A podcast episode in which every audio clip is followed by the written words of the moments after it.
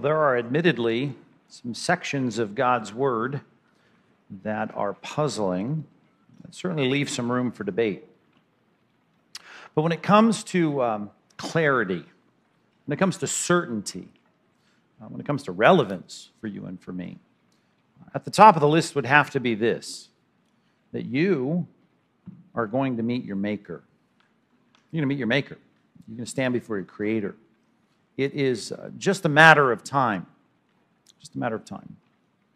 And it's often that interval of time, by the way, that ends up being what our sermons get down to, right? The interval of time between today, the day you hear a sermon, and uh, the day you stand before God. That uh, is of interest to us because we want to make sure that we're ready for that day. Now, you can say, Well, I, I am ready for that day. I, I, I, know the gospel, I've responded to the gospel. Now, I understand that. The, the primary, fundamental, categorical, determinative preparation is that you realize what we've been singing about that you are a sinner before a holy God, that you need to grasp with all of your heart, with faith and confidence that Christ is supplying for you what you can't supply for yourself. That's the only way you're going to be making it on the day of standing before your Creator without Him saying, Depart from me, I never knew you. I, I understand that you say, Well, I'm here. I, Pastor Mike, you're preaching to Christians here. I, I'm there. Good. That's great.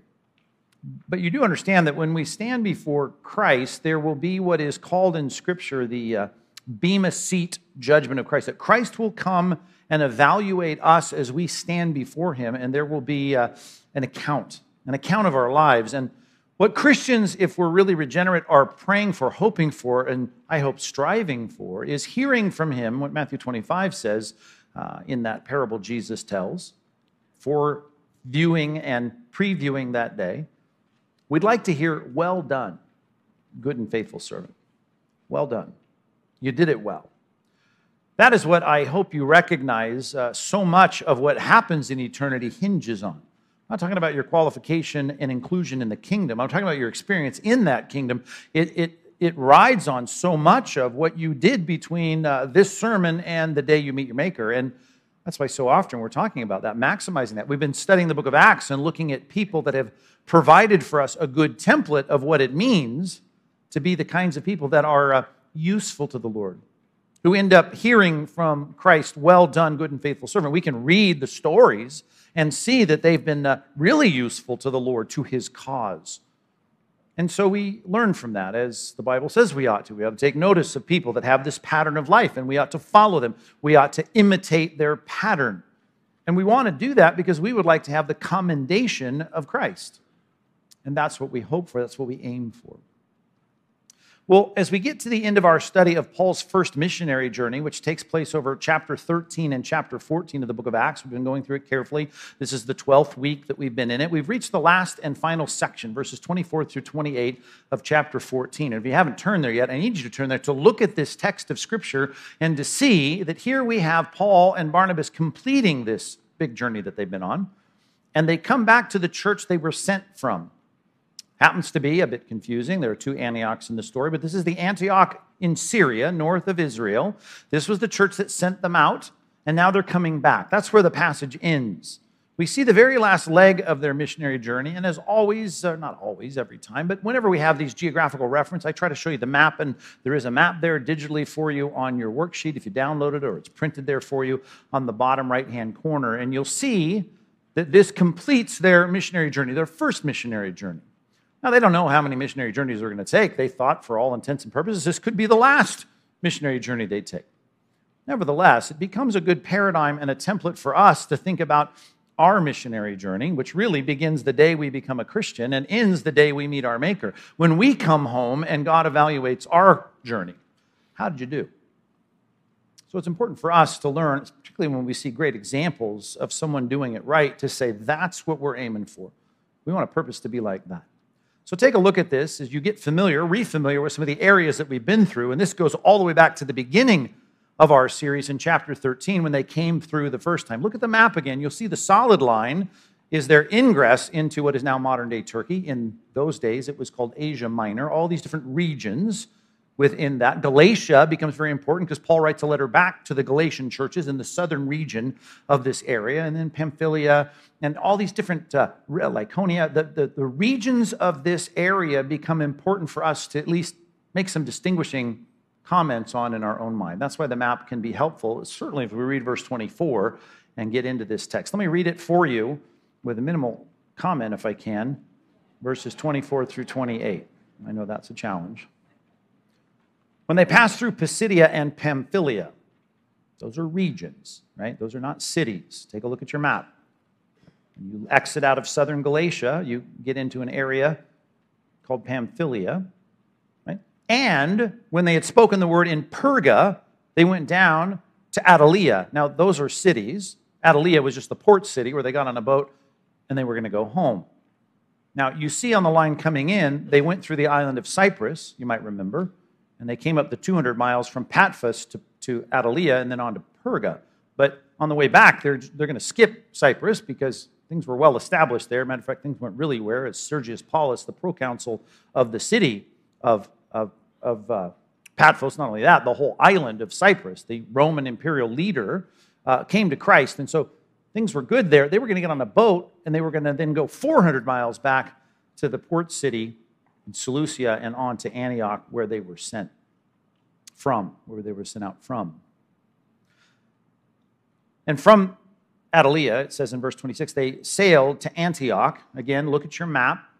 The most northerly part of Galatia that they dealt with in Asia Minor was Antioch also, but we call it Antioch of Pisidia or Pisidian Antioch because they happen to share the same name, as opposed to Syrian Antioch, where the church was thriving. Matter of fact, here was Christianity was ensconced, and things were. I mean, it was the capital of first century Christianity, having moved north from Jerusalem because of persecution. And we make that distinction in the middle of verse 26, where, that is in the Antioch of Syria, they had been commended to the grace of God for the work they had fulfilled. Now, that's a simple sentence, but just think about how uh, much of a relief that is. You've been with us on this study the last 12 weeks. I mean, we were looking at them in the midst of such persecution that mobs were chasing them from city to city. Remember, they went from, from Antioch to Iconium to Lystra, and they were leaving him for dead under a pile of rocks, the Apostle Paul. And, and it was a horrific kind of scene. And now they're going to make their way back where they had started. And it, it's, it's though this simple statement, it rolls off the tongue. They were, they were finishing this work, they were fulfilling this work. They did it. It was like, that's great, but it didn't come without great cost. That word work, clearly, it was a lot of work and great sacrifice.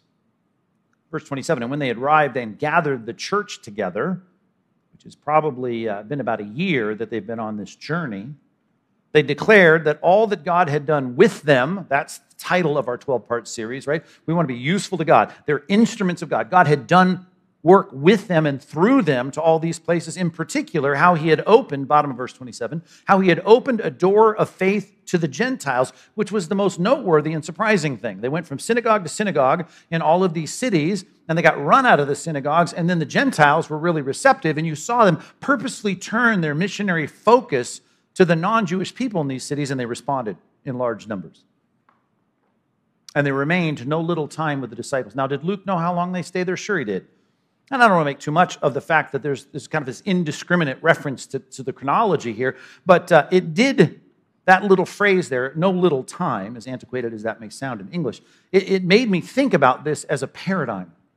I mean, I couldn't help but think as he went in to Antioch of Syria. And the Orontes River runs through this ancient city. And the church was large and growing and big. And we left it with five pastors in that church, right? Had a staff and they were teaching. And Barnabas was there. And Saul had been brought in from Tarsus. And so many great things were going on in that church. And to get back to that place where no mobs were chasing you and no one's picking up rocks to stone you. And I can see him there with all the pains and scars and still aching, I'm sure, from all he'd been through, being beaten up and left for dead just how good it must have been to be home. I mean, the fellowship dinners and people wanting to know more details about who, who got saved in Derbe. What was that like? And you can see him kind of floating in the, in the river and maybe even the fruit trees that lined the Orontes River in ancient, in ancient Antioch in Syria. Just how refreshing and nourishing and therapeutic it must have been for him to be there. And because Luke leaves us this kind of open ended, eh, they spent no little time there. It's like, ah, oh, they just they didn't care about Uh, he's just going to rest and recoup and enjoy the fellowship, it's like they're home. And that just felt so good. I thought, man, that, that, that really becomes kind of a measure, a template, a paradigm for the kind of thing that I, I can't wait for in my life. And that is, I want to finish the missionary journey that I'm on. Oh, it only took about a year for them, but really it's a good example of the kind of Christian life I'd like to lead, where it may be hard and through many tribulations we must enter the kingdom of God as He encouraged those saints in places like Lystra and Derbe. I want to make sure that I have that sense of completion. I'd like to hear from Christ, well done, you did it, you finished, you fulfilled the work that God commended you to do. That's a good thing, and it's a hopeful thing, and it reflects, I hope, the values that the scripture continually puts in our minds that we ought to be looking to the end. But before we go too far in enjoying that scene of Paul enjoying his church that sent him, I just want to look at verses 24 and 25 again and see if you didn't kind of rush too quickly past the word Perga, particularly if you're thinking back to where we were at the entrance of Paul and Barnabas to Perga. We didn't have any preaching recorded there at all. After you see them coming through Pisidia and Pamphylia, verse 25, they'd spoken the word in Perga. And when they had spoken the word in Perga, then they went down to the port and they got on the ship and they went 400 miles back to Antioch. And they went and spoke the word to Perga? Yeah. Why is that interesting? Because you remember when they came through Perga the first time, when it was mentioned in chapter 13, Paul and Barnabas didn't spend any time preaching. There was no missionary work that took place there. And commentators and scholars and historians trying to figure out, well, why would that be? Well, I kind of anticipated that, and we asked the question when we got here the first time in chapter 13, and we started thinking about some reasons Paul might have rushed on to Antioch of Pisidia. Why did he do that?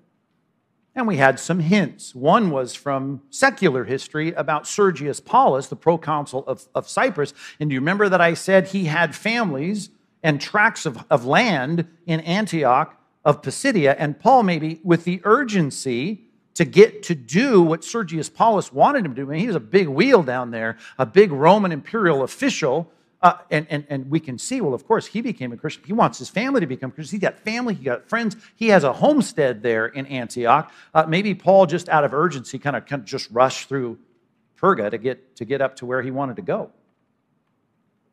Maybe it was because you remember when Perga was mentioned, John, John Mark split. and we tried to feel what that was like. And we looked ahead to what Paul later says when they're about to take another missionary journey, saying, I'm not taking John Mark. John Mark deserted us. He used a very strong word. He deserted us when we were there. And, and I'm not, I'm not going to bring him. And you can imagine, as we saw the conflict reach a real big point of splitting different directions, that Barnabas, right, think about this now, and Paul go separate ways. Maybe that friction was already brewing here when John Mark left, and maybe some things that Paul said in the middle of all that. And Barnabas, it was not, it's not a good time. I mean, it's a time I don't want to preach, right? It's when I'm having personnel issues. Right? I don't want to, I don't want to deal with, with trying to minister to people. We got our own internal, we got staffing problems here. I can understand that. And maybe so we're just getting on to, we go on to the big city of Antioch.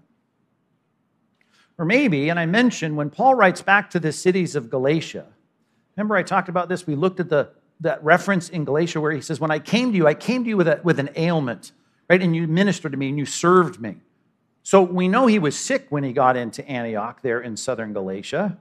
And some people have said, well, because of the elevation, do you remember back when we talked about the difference between the port city there and Attalia and Perga, that they went up in that pretty treacherous trek to get all the way up to the highlands of Antioch in Pisidia. And, and we think, and some people at least surmise, he was sick. He needed to get to the higher elevations for the sake of his health. Now, we don't know exactly what his health problem was, but many people surmise that's why he just kind of blew through Perga and he didn't, didn't stop there. I think it may have to do even with the report that they gave here. It gives us a clue. At the end of our passage, they're saying, Look at how God opened a door for the Gentiles. If you look up the archaeological digs that have taken place in Perga, Perga is a place where we have not uncovered a single Jewish synagogue and all the work that they've done in trying to dig up the places that were important. So lots of, of Hellenistic and Roman uh, pagan temples, but no, no Jewish synagogue. Now, there are other cities that report Jewish people that lived in Perga, but apparently did not have a big Jewish presence. And we know that his pattern was to go from synagogue to synagogue, both on the island of Cyprus, and then when he went on to places like Antioch, he was going in the synagogue and opening up the scrolls, saying, Hey, Jewish people, listen, you need to embrace your Jewish Messiah. And after all, Paul was a Pharisee of Pharisees, trained at the foot of Gamaliel. He was a guy that you think, well, yeah, of course he's going to find the Jewish synagogues and the Jewish communities and share the Jewish Messiah. Well, maybe he blew through Perga because, well, you know, this is not a big Jewish group here. We don't even have a synagogue in this town. So let's just get on to a place I can do the ministry I was commissioned to do. Well, he finds out in the process, you know what? The ministry I'm commissioned to do, I missed it the first time, but it's to share with the Gentiles. And I'm going to go back through this town now. I got an opportunity. I don't need a synagogue. I'm going to go and share the gospel. I'm going to share the gospel with Gentiles and Greeks, the Hellenistic culture in this place. Could be that. I don't want to be definitive about why it was. All I can tell you is if I'm leaving the big city of Antioch in Pisidia and I can't wait to get back to kind of bathe in the Orontes River and eat the fruit on the banks of the trees and fellowship with the people in the church at Antioch in Syria. I, I, don't have time to start a new project here. I've already gone through all of the cities that I've gone through. I've come back through those cities at great personal cost to myself. I'm encouraging the disciples. I'm building up the churches. I'm appointing elders. I don't want to start in a new city. I'm thinking I'm tempted just to get home, but he doesn't. He stops and it says, and when they had spoken the word in Perga. That's a huge statement. It reminds me of this. The Apostle Paul wasn't going to get back to Antioch in Syria and say, Yeah, we skipped that city. He was going to finish. And he wanted to finish strong. Matter of fact, if you're taking notes and you want it to become a template and a lesson for our lives, let's start with those two words on your worksheet. Number one, you and I need to finish strong. And I want us to think the way that the Apostle Paul might have been thinking in this particular section of his life. I don't want to miss out on doing the things that I know I'm supposed to do. I missed it earlier in this journey, but I'm going to get it now. I just think that's a good way to think. And it's not that I'm pulling that out of thin air. If you know your Bibles, how often does Jesus get us to think this way? You're missing something, go back and fix it. You got something that's outstanding, you better finish it and tie it up. He says in Matthew chapter 5 on the Sermon on the Mount, he talks about the Old Testament worship, and he says, if you're going there and you're about to bring your offering, your sacrifice to the altar in Jerusalem, and you remember, you and your brother, you've got some issue going on, it needs to be solved, leave your offering and go fix this with your brother. Jesus is always getting us to think, is there anything left undone?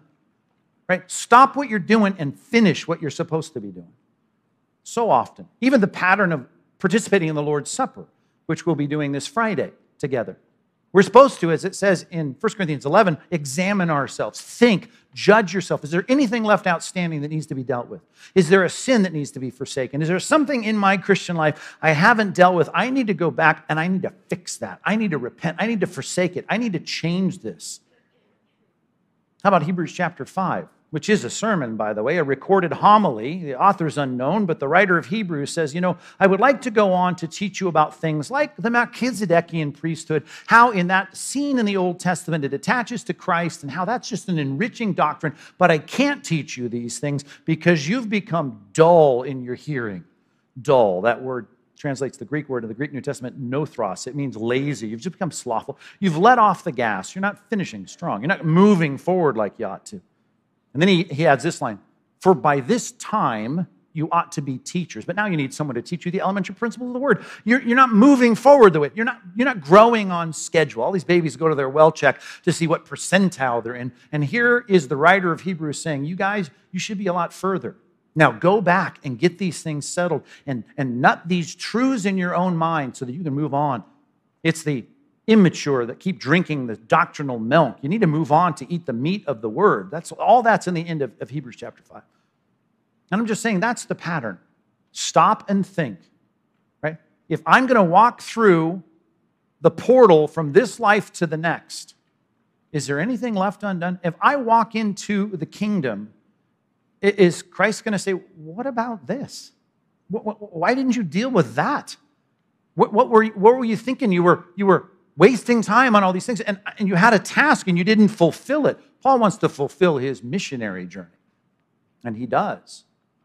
And I'd like to hear well done, but it starts with me saying, Is there anything left undone that needs to be done? It seems that every time I preach a sermon that deals with these kinds of eternal matters, God providentially puts it on a weekend. I've had to preach a, a funeral. And yesterday I stood on this platform right here and preached to a grieving crowd about the loss of their loved ones, someone cut down early in their life.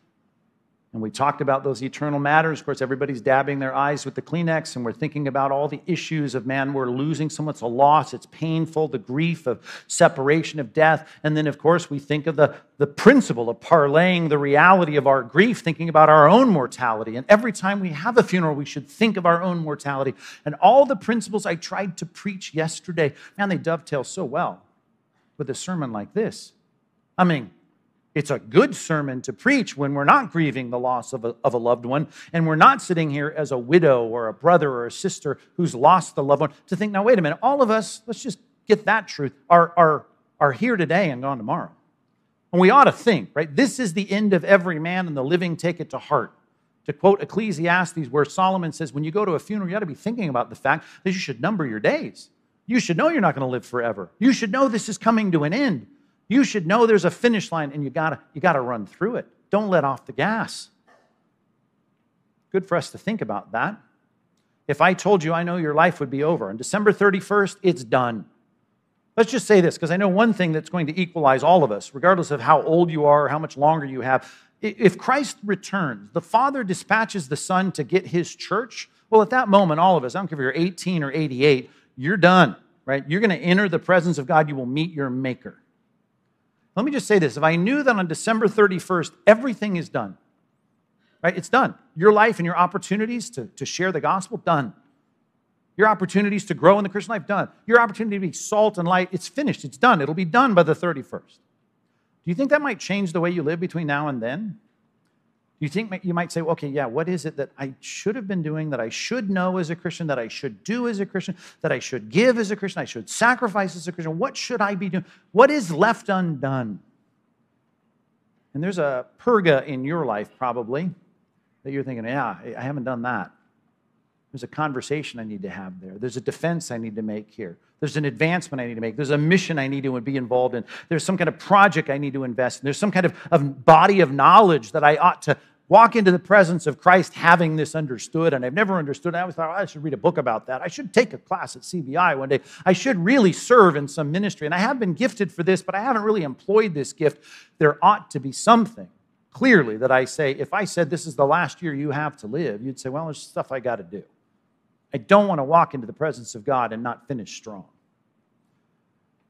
Believe it or not, and you probably won't believe it, I was on the track team at one time, junior high. I never could have made the high school team.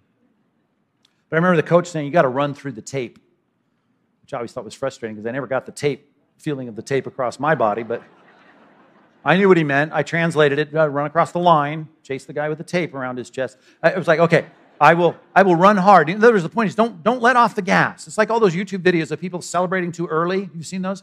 Like, stop, don't, don't slow down, right? Run through the end. Run through the end. Yesterday's daily Bible reading, did you read it? Jesus tells a story about a man who wanted to take his foot off the gas. Remember that? Matter of fact, he says, I just I can't wait just to slow down. I'm going to build these silos, I'm going to put all this investment up. I'm going to be able now to put my feet up to say, eat, drink, be merry. Just, hey, chill from here on out. I'm going to cruise from this point on. Some of you think that way. And I want to tell you um, don't save yourself for some time of relaxation on this earth. Finish strong. Be like the Apostle Paul at the end of his life, where he said, Listen, I'm poured out like a drink offering. I'm leaving it all here. I'm going to go through the tape. There's stuff to learn, I'm going to learn it. There's stuff to say, I'm going to say it. If there's evangelism to be had, I'm going to do it. If there's some kind of defense to be done, if there's a book to write, if there's an article to write, if there's an email to write, if there's a text to be texted, I'm going to do it because I got to do I got to finish strong. I'm going to run through the tape. We, we can't let off the gas. What are you saving yourself for anyway, really? Seriously. Well, I don't want to burn out, man. Paul said, and it was quoted yesterday on this platform, and I love that. A friend of the deceased said, and he quoted the passage from 2 Corinthians, as Paul spoke of his, himself, he said, I, I'm most glad, I will most gladly spend and be spent for your souls. Well, you, you can listen to the words of a guy running through the tape and you can say, well, I'm not going to do that. I think the whole point of thinking about that day, meeting your maker, ought to keep you running hard to the end. Don't, what are you saving yourself for? Right? I mean, I, I'm, I don't want to burn out. Well, I, I think that's the whole point of the Christian life to run all the way through. The, Paul could have nursed his wounds. He may have still had his arm in a sling as he came into Perga, but he says, I got an opportunity here, and before I get home, I'm going to I'm to do what I'm commissioned to do. And he ran hard, even though he didn't feel like it. Finish strong. Too many Christians in our day not finishing strong. And by the way, if you've ever pondered that statement of God to the man in Luke 12 that we read yesterday, it's the only time I can think of God looks down and says this in this story, you fool, right? Tonight, your soul is, is, is required of you. I mean, you're saving yourself for something. For what? Life is like a vapor. James 4:14. Tomorrow's not guaranteed. You should preach like it's your last sermon. You should text like it's your last text. You ought to care as though it's your last opportunity to care. You ought to share the gospel like it's your last chance to share the gospel. Run through the tape. Finish strong. Still have our passage open? Acts chapter 14, verse 26. Once they got on that ship, after sharing in Perga, they went to the port city. They sailed on to Antioch, where they'd been commended. Great word, paradidomai. They were, they were given to the task, they were commissioned to the task, they were handed over for this work. They were commended to the grace of God. By God's grace, you can accomplish this for the work which they had fulfilled. Which they had fulfilled. What a great line. They, they did it. And when they arrived and gathered the church together, they declared all that God had done with them. Look what God did and how he opened a door of faith to the Gentiles. And you can imagine them sitting around talking about all that they went through, thinking of all the people that rightly responded, the surprising converts they never thought would come to faith, the things that happened when doors closed, other doors opened, and they sat there and shared victoriously and celebratorily they celebrated the reality that God had done good things through them. They were useful to the Lord and they fulfilled their mission. What kind of reception would that be like? Seriously, what, what about the, the potlucks they were having as they just wanted to hear more from Barnabas and Paul? What, tell us more. What was that like? That was great. You can just hear the people, mmm, you know, verbally responding to the good news and the good reports of a job well done the reception that Paul and Barnabas received. You need to run hard, and then I need you need to think not just about today through the day you'll meet your maker, but I want you to think specifically about the day you meet your maker. Number two on your outline, would you envision the reception? Revision, envision the reception. Envision the day that you meet Christ face to face. Now, again, you can default back to, well, I know if I'm a Christian, it'll be great. I, read, I heard the Christian songs, man. I'm going to high five Jesus. He's going to hug me. It'll be cool. Everyone's going to think it's great. I'm going to hear, well, he's going to whisper my, well done, good and faithful servant. And I'm saying, whoa, whoa, whoa, wait, wait, wait, wait. You understand that that commendation from the Lord is contingent. I didn't say your salvation, if you're trusting in Christ, is contingent. I'm saying how Christ receives you and what you go through in that reception is contingent. Let me give you the two options. Can I give you two verses that will reflect those two options? And I think they're such they're so well worded, obviously. It's the Bible. But listen carefully to these two passages. Jot them down if you're taking notes. 2 Peter chapter 1, verse 11. 2 Peter chapter 1, verse 11. Now, you remember when I went through this on the videos? Maybe they're out there if you haven't seen them or you're new to the church. We it was a fun little COVID project we did. Every day I did one verse of Second Peter, went through every verse of the book. I don't know how many we had, a bunch. And we got to verse 11 of chapter 1, and it seems like, well, it's really early in, in the book, but really it's the culmination of all that, that the apostle is telling us about how to invest and make sure that our life is doing all that it ought to do. And here's how verse 11 starts For in this way, for in this way, right? The demonstrative pronoun pointing back to the antecedent, and the antecedent is all these things that a good, useful servant of the Lord is going to be doing. And this is for in this way you will be richly provided an entrance into the eternal kingdom of our Lord and Savior. That, that, that's a great picture, right? To have the entrance richly provided. I love the way some translations translate this a rich welcome into the kingdom. That's one category. That's category A. That's one way, but it is contingent. On the context of that particular passage, and you could look at all the New Testament. If you want to hear well done, good and faithful servant, there's always something preceding it. The Christian life is lived in a particular way. The mission of Christians to do their job, salt and light and ambassadors, all that has to be a governing principle of their lives. And then maybe you have this category A reception. There's one verse to head up one category. Here's another verse to head up the other category. 1 John chapter 2 verse 28. 1 John chapter 2 verse 28. Now little children, John writes, abide in him, that's Christ, so that when he appears, we may have confidence. Okay? That's just reminiscent of the first category confidence, rich welcome. And not, okay, so here's the contrast. Here's category B shrink from him in shame at his coming. Shrink from him in shame at his coming. Abide in him, right? And if you do, by the way, you become fruitful. John 15, right? Abide in him, you bear much fruit. If you abide in him, right? You're in this way with all these things, right? Seeking first the kingdom and his righteousness, well, then you'll have confidence when he comes. That's category A. Here's category B to shrink at shame at his coming. Well, that must be non Christians. Let me read the passage again. And now, little children. He's speaking to Christians. That's his diminutive and affectionate way to speak of the Christians he's writing to. Hey, Christians, you got one of two options here. The reception can be rich welcome and confidence. It's great to have you. And then you can have shrinking sh- away in shame.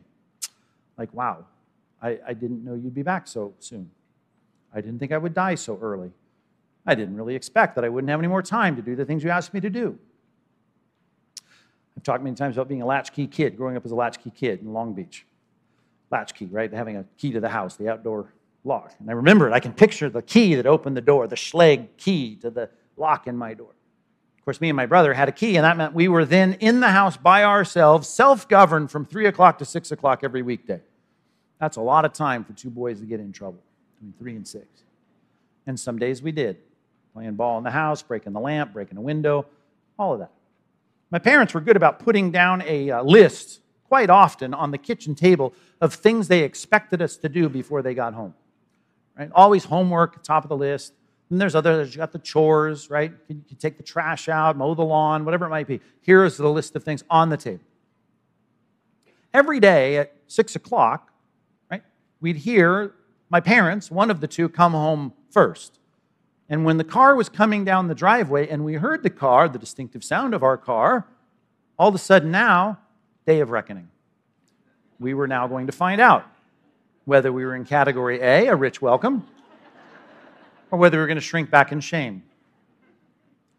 Now, here's the thing, and I've told this story before. My, uh, my, my, dad was a police officer in Long Beach, right? We didn't live in the worst part of town, don't get me wrong, but I do remember I have visions of my dad arresting people in, on the front lawn, believe it or not. I know, weird. We had some weird drug induced thing going on next door. And I remember him laying it out, handcuffing people. And I remember that. And here's the thing if my dad came home and I didn't do a single thing on the list and I broke a window, I did not expect to get handcuffed and hauled off to juvie. I did not ever think I was going to get kicked out of the family. I am not talking about you that sit here and think that my performance as a Christian and my fruitfulness, you must be saying I'm going to hell. I'm not talking about condemnation. There's no condemnation for those in Christ. I'm talking about whether or not there's commendation from Christ. And you're either going to have a lot of it and then have a rich welcome where you're going to be confident it is coming, or you're going to shrink back in shame because as you hear the car in the driveway, you're going to go, wow, I didn't do a single minute of homework. I didn't take out, all I did was watch three Brady Bunch episodes. That's all I did. And I broke a window, right? That, that's, it, you're going to shrink back. You're going to run into your room, close the door, hope they don't find you for an hour. Listen, I'm telling you, the reality is not, am I going to get cast out of the kingdom? This is not a works based salvation. I'm not talking about that. I'm talking about the fact that Christ is going to look at your life. The foundation is Christ, you are His, but then you're going to build on that. From the commissioning until you meet your Maker, you will every day build on that foundation of Christ, to quote 1 Corinthians chapter 3, and you're going to do it with a different set of building materials either gold, silver, precious stones, or wood, hay, and straw. It'd be a good passage to spend some time in this week. 1 Corinthians chapter 3. And I know it's a composite of both, right? I'm just saying I want more gold, silver, precious stones. There's a lot of stuff, like, you know, a, another episode of, of F Troop or whatever to, to date me. Anybody remember that show? Another episode, right? That's wood, hay, and straw. What are you doing? Wasting your time. You haven't got to your math homework yet. Or you can do your homework. And then when they come in, when mom and dad walk through the door, I'm like leaning on the table next to the note, like, hey, mom and dad. I, am confident at their coming. And all I'm telling you is the gold, silver, precious stones are going to make a difference as it relates to your reception. Don't envision your reception as something already settled because you have put your trust in Christ and you have repented and you know that you're a Christian. Because here's how that passage goes the day, capital D, which is just a convention of English to show you, I mean, the day, will reveal each man's work. That's called the Bema Seat judgment of Christ, to quote 2 Corinthians chapter 5. And some of you, maybe you're new to this, you've been taught all you do is put your trust in Christ, and then, hey, no evaluation.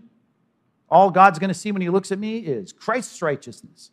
Now, I understand you are adopted in the beloved. You are clothed in Christ. I understand there's no condemnation for those in Christ, but I'm talking about the reality of Him looking at your life going, All I see is a bunch of TV here. I don't see you completing the work I've called you to do. And I'm telling you, the day will reveal the quality of each man's work. And then here's our response in the passage. If all you did was spend most of your time working on the convenience and the comforts of your life, which results in nothing more than wood, hay, and straw, the Bible says that man will suffer loss. Suffer loss. Suffer loss. I, I, know you don't think once you die, if you're a Christian, there's any suffering. I'm not talking about purgatory here. I'm not talking about the Roman Catholic doctrine of purgatory. That's not true. That's not biblical. I'm talking about you saying, I could have done so. It's you walking into the Antiochian church and they saying, How did it go? Well, I, I guess I talked about God at a couple cities, but I had, some, I had some great falafel in the Jewish section of Lystra. It was awesome. No, no, no, no. We sent you with our money and our prayers for you to be an ambassador of Christ and a messenger of the gospel. How did you do? How embarrassing would it be for Paul and Barnabas to walk in and have a reception that's like, What? You have, you have nothing to share as to what you did? You didn't share the gospel? No one was won to Christ? You don't have any exploits of the heroic evangelism you did? What are you talking about? How embarrassing. That is a suffering of type, of a type, right? There's going to be some tears on that day. Now I know Christ will wipe away every tear. But Christ is not a Marxist, you know that. He, he's, he's, he's, he's not a communist. It's not as though everyone gets the same experience in eternity. You are going to be allotted a place of priority and blessing based on how you lived your life, how the missionary journey went for you. In fact, I can't help but quote the passage that I subtitled this message after. So turn quickly with me to Matthew 25. Here is the passage where the famous line comes in Well done, good and faithful servant. And I want to show you why the Christian life is a challenge. It's a challenge because of the context of this parable. Matthew chapter 25. Look at this with me if you would. It's so important. Starting in verse 14, Jesus tells a parable that, by the way, we learn in Luke, he tells parables like this for people that think that the kingdom is going to happen right away. That's, that's how he says the people were saying, well, hey, Christ is here, kingdom now. He said, no, no, no. There's going to be an interval of time. And that interval of time, you're going to be like a latchkey kid and you're going to be self governed here. I know I'm going to send my spirit. He'll convict you from inside, but I know you're pretty good at suppressing and quenching and grieving the spirit. So you just need to know I'm going away on a journey, but I've entrusted you with stuff. Now you got to sit down and do it. The note is on the kitchen table. You got to get this stuff done. Verse 14. For it will be like a man going on a journey who called his servants and entrusted to them his property. Servants, everything you have, every ability you have, every opportunity you have, every relationship you have, every platform you have, every sphere of influence you have, it comes from God. And to one, he gives all kinds of opportunities, all kinds of, of resources, all kinds of abilities. He gave one five talents, which, by the way, I know it works in English as abilities and, and aptitudes, but we're talking about a measure of, of, of money which is like six or 8,000 denarii, which denarii is one day's wage of a laborer. So this is a lot of money. This guy gets five of those gigantic certificates of deposit given him. And to another one, he gave two, and to another one, he gave one, each according to his ability. So because this guy can handle five, this guy can handle two, this guy can handle one. Then he went away. And that's the problem. Right? If I weren't a latchkey kid and my mom was coming in every 15 minutes with milk and cookies, and how's the homework coming along? Did you get that first section? Did you get all that? Or how's it coming? Are you, did you get to spelling yet? Right? If, if I had that, it would be different than having to be self governed as we are as Christians, although the Spirit of God, I get that, is in us convicting and prompting and, and, and, and prompting us to do what is right. I get that. But Christ is not walking into your bedroom every night going, okay, how did you do with everything I wanted you to do today? Let's go through it you know, at lunch, I expected this, and you didn't do that. We don't have that. He goes away. He, then, he, then he went away. Right? Christ is sitting at the right hand of the Father. He's not with us right now. Now, verse 16, he would receive five talents, went at once, traded with them, invested, he parlayed it into five more talents. Right? He made five talents more. Verse 17. So also he who had two talents made two more talents. But he who had received the one talent, he went and dug in the ground and hid his master's money. Not going to do anything with that. And that sounds like, as he's going to give excuses later, well, you know, I know you expected a lot and I was just afraid of losing it and I didn't want to risk it. But really, what are you doing? The other two guys are out there working. The other two guys out there are slaving away. Right? In this case, at least, again, I don't want to make too much of this, this one missionary journey, but it's Paul and Barnabas and it's John Mark. Right? Like, I'm going home. What are you, what are you doing at home? John Mark, what was it like when you went back home? What, were, you, were, you, were you watching, right? Happy days? What were you doing? You, you weren't doing what these two guys were doing. Now, here's what happened. You went out there, and Paul realized he had, he had five talents, and Barnabas had two talents. He became the chief speaker and the chief preacher. But they were faithful, and one was not. Now, after a long time, the master, verse 19, of those servants came and he settled accounts with them. And he who had received the five talents came forward, bringing the five talents more. So now he's got 10. Says, Master, you delivered me five talents. Here, I have made five talents more. And his master said to him, Well done, good and faithful servant. You've been faithful over a little. And I'm going, What are you talking about? That's a lot. Well, it seemed like a lot in this dispensation, in this economy, but I'm going to set you over much. You ain't seen nothing yet. Enter in to the joy of your master. And he who also had two talents came forward. Master, you delivered me two talents. Now, I wasn't the five talent guy, I get that. But here, I've made two talents more. I invested, I worked, I sacrificed, I took my lumps, I did it, I did it. Look at my investment. And his master said, Well, it's not quite as good. I guess it's fair. C plus gets the same exact commendation. Well done, good and faithful servant. You've been faithful over a little. I will set you over much. Enter into the joy of your master. I just want to tell you just because you don't have the aptitude, the ability, the insight, the smarts, the opportunities, the platform, the sphere of influence that some other Christian has. And if you're thinking, well, I, you know, I, am not going to, I'm, I'm not on stadium platforms sharing the gospel to everyone in Southern California, so, you know, I guess I don't have to open my mouth in the workroom. Don't think that way. Because it could be the guy that has the big platform that does a lot didn't do as much as he could have done because he didn't run through the tape. But you run through the tape and you get the commendation. And it may be that someone with more giftedness does not get the commendation, not the commendation he wanted. It's all in degrees. I get that. I mean, it's a composite wood, hay, and straw, gold, silver, precious stones. But you want to hear well done. You want to aim at well done. It doesn't matter how little giftedness you have. Be faithful. Run through the tape. I don't even want to read the rest. I really want to encourage you by that. Well done, entering the joy. But you know what happens. Guy comes in and goes, oh, I just was afraid.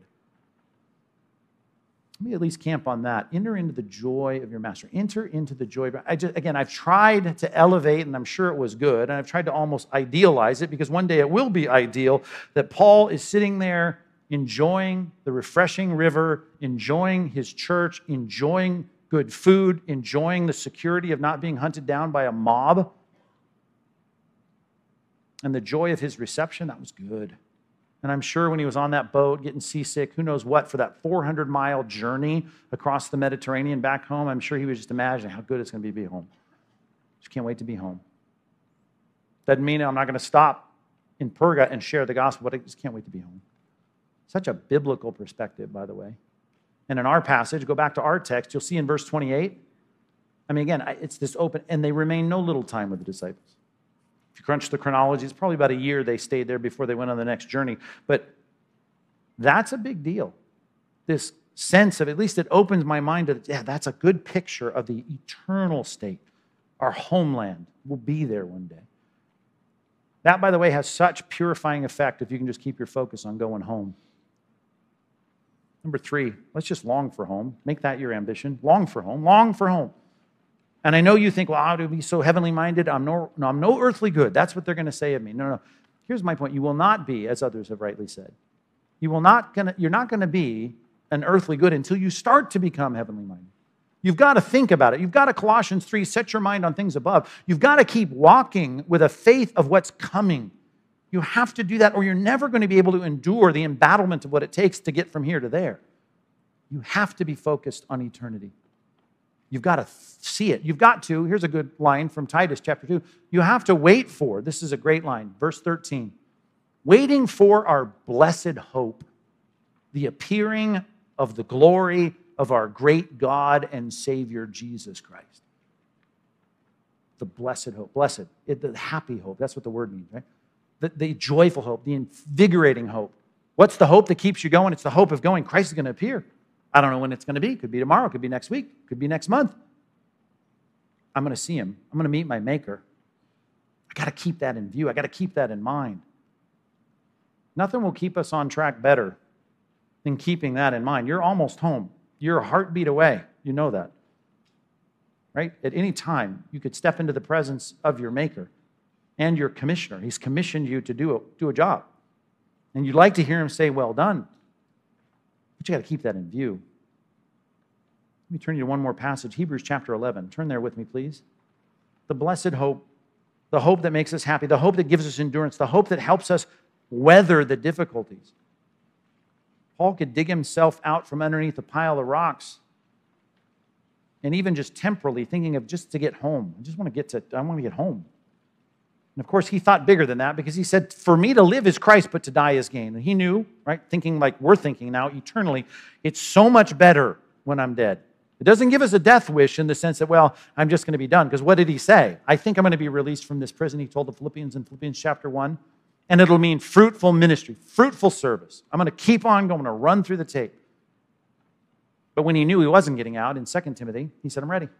Ran the race, kept the faith, being poured out like a drink offering.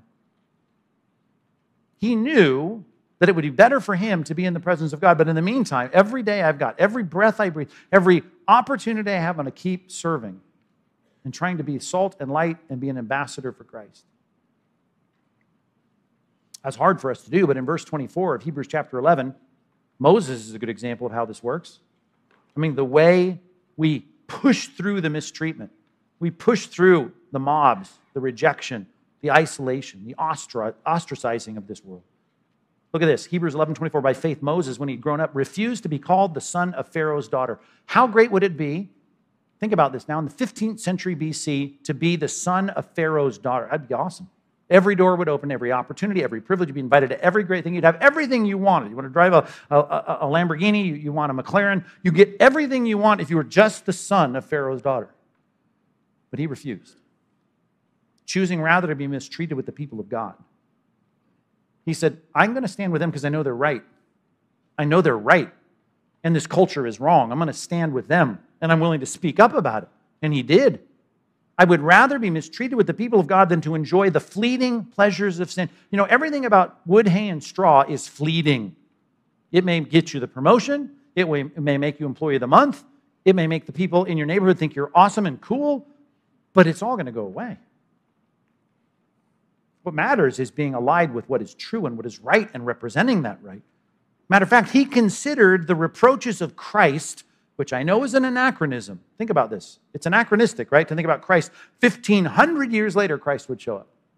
But you want to talk about the embodiment of the one who's right and does right, right? It's Christ. He's the embodiment of righteousness. I mean, that, he says, I, I, I want to be with what's right. I want to do what's right. I want to represent what's right. I'm going to speak for God and even the angel of the Lord that appeared at that burning bush for Moses might have been, in fact, the pre incarnate Christ.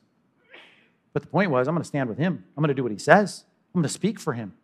He considered the reproaches of Christ as greater wealth than the treasures of Egypt, and he was looking to the reward. Again, some of your upbringing in Sunday school has led you to the wrong conclusions. You think, oh, I can't, I can't even think about the rewards. I don't want to think about going home because of the rewards. That's so crass to be motivated by rewards. God expects you to be motivated by rewards. I want to be motivated by walking into the presence of God. And if I get God, that's the main thing. I get that. But the rewards are there to motivate us to be faithful, to hear, well done, good and faithful servant. You've been faithful with a little. I'm going to entrust you with much. I'm going to entrust you with much. I'm going to entrust you with much. That is a motivation. Now enter into the joy, right? Enter into the joy of this kingdom. Enter into the joy of this Father that you've been serving this whole time. He was looking at the reward. And by faith, verse 27, he left Egypt not being afraid of the anger of the king. How afraid are you at the anger of our culture? of the God of this world, 2 Corinthians 4 4, that you are willing to say, eh, I'm not going to be faithful as a representative of Christ in my culture. No, he wasn't afraid of the anger of the king. He endured as seeing him who is invisible. When Christ goes away, right? And we're living in that time now, on a journey, quote unquote, right? After the ascension in, in, in Acts 2, I'm now having to see what's invisible. Like he's not here, not walking in my bedroom every night. He's not on the end of the week let's see how the week went. How faithfully did you serve me? Let's go through it. I, I don't have that. But I have to see what's invisible. I have to see the end zone. I got to run through the tape. I can't be this close to one of my favorite passages and not read it. Look back up at verse 13. Speaking of Abraham and the patriarchs Abraham, Isaac, Jacob. All these died not having received the things promised, at least not temporally, not in their lifetime, but having seen them and greeted them from afar, just like Moses, seeing what's invisible and having acknowledged that they were strangers and exiles on earth. No big deal. Okay, I can be that. For people who speak thus, and of course, the writer of Hebrews here, the preacher in Hebrews is trying to get us to think this way, right? And to speak like this. People who speak thus make it clear they're seeking a homeland. Can't wait to get home. If they had been thinking of the land from which they had gone out, they would have had opportunity to return. You can fit in. You want to fit in down here? Great. There's all kinds of wood, hay, and straw you can build your Christian life on. But that's not advisable. Verse 16. But as it is, you want to be godly, you want to be like Abraham, you want to be like Moses. As it is, they desire a better country, a heavenly one. Therefore, God is not ashamed to be called their God. Oh, that's such an interesting phrase, right? We're told not to be ashamed of him in this perverse generation. Right? Don't be ashamed of me. If you're ashamed of me, he says, I'll be ashamed of you before my Father. I don't want to be ashamed. Of, and if I'm not, then guess what? God's not ashamed of me. God's not ashamed to say, There's my boy. Not like, oh man, what are they doing? God is not ashamed to be called their God, for he has, talk about the reward, he has prepared for them a city, a place to live. He provided a kingdom. Are you longing for home? I hope you are. And if there's something that happened last week, last month, last year, last night that's bugging you, I just would advise you to do what Paul did and what he told us he was doing. He kept focused on the finish line. And here's what he said in, in Philippians 3 forgetting what lies behind and pressing on to what lies ahead. I press on to the upward call of Christ, right? I want to see this thing, which he characterized at the beginning of that passage as the resurrection. I can't wait for that next life. I long for it. It started in chapter one. I just, I, to, to die is gain. Doesn't mean we check out. It means we're motivated by the end line, the end zone. We're there. We're going to go, go hard, run through the tape. By the way, you know there's even a reward just for keeping the finish line in view? 2 Timothy chapter 4, verse 8. 2 Timothy chapter 4, verse 8. Henceforth there is laid up for me the crown of righteousness, which the Lord, the righteous judge, will award to me on that day, and not only to me, Paul said, but to all who have loved his appearing. Did you follow that? He said, I'm going to get a crown because I can't wait to see Christ. And I'm going to get some reward just for wanting to see Christ. And he's going to reward me, me that when I see him, and not only uh, to me, but everyone who longed for his appearance. Perhaps you've heard the story before, but Florence Chadwick, Chadwick was a uh, native of San Diego, was the first woman to ever swim from our shores here in Southern California to Catalina. That's a long swim, 26 miles. And when she did it, the reporters stuck the microphone in her face in the 1950s and they said, uh, Tell us about this. And she said, I just had to keep envisioning the Catalina shore. I just had to keep envisioning the Catalina shore. Why did she say that?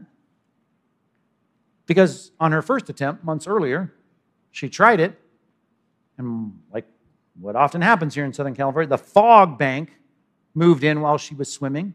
She was 15 hours into swimming. And she had this cadre of boats around, and everyone was there trying to see if she'd break the record, be the first woman to ever swim to Catalina. And they were all cheering her on. Her mother was her trainer, and her mother was leaning over the boat, the closest to her, saying, Come on, Florence, come on, Florence, you can do it, you can do it, you can do it. And even with all that motivation, after 15 hours and 55 minutes, she said, I, got, I can't do it. I can't do it anymore. I'm done. And she begged to be pulled up into the boat. And she did. Of course, in the middle of all that fog, they kept moving because they knew they weren't far. They were less than a half a mile from the shores of Catalina. And so months later, when she rested up and trained and got ready and did it a second time, she said when she succeeded, I just kept the shoreline in view. Problem was, guess what happened? Same thing. Fog bank had set in, and it was just as foggy the second time as it was the first time. And she looked past just the verbal encouragement of her parent. You can do it. Keep going. You can do it. She had to envision the shoreline. I got to see it. I got to see it. I got to keep it in view.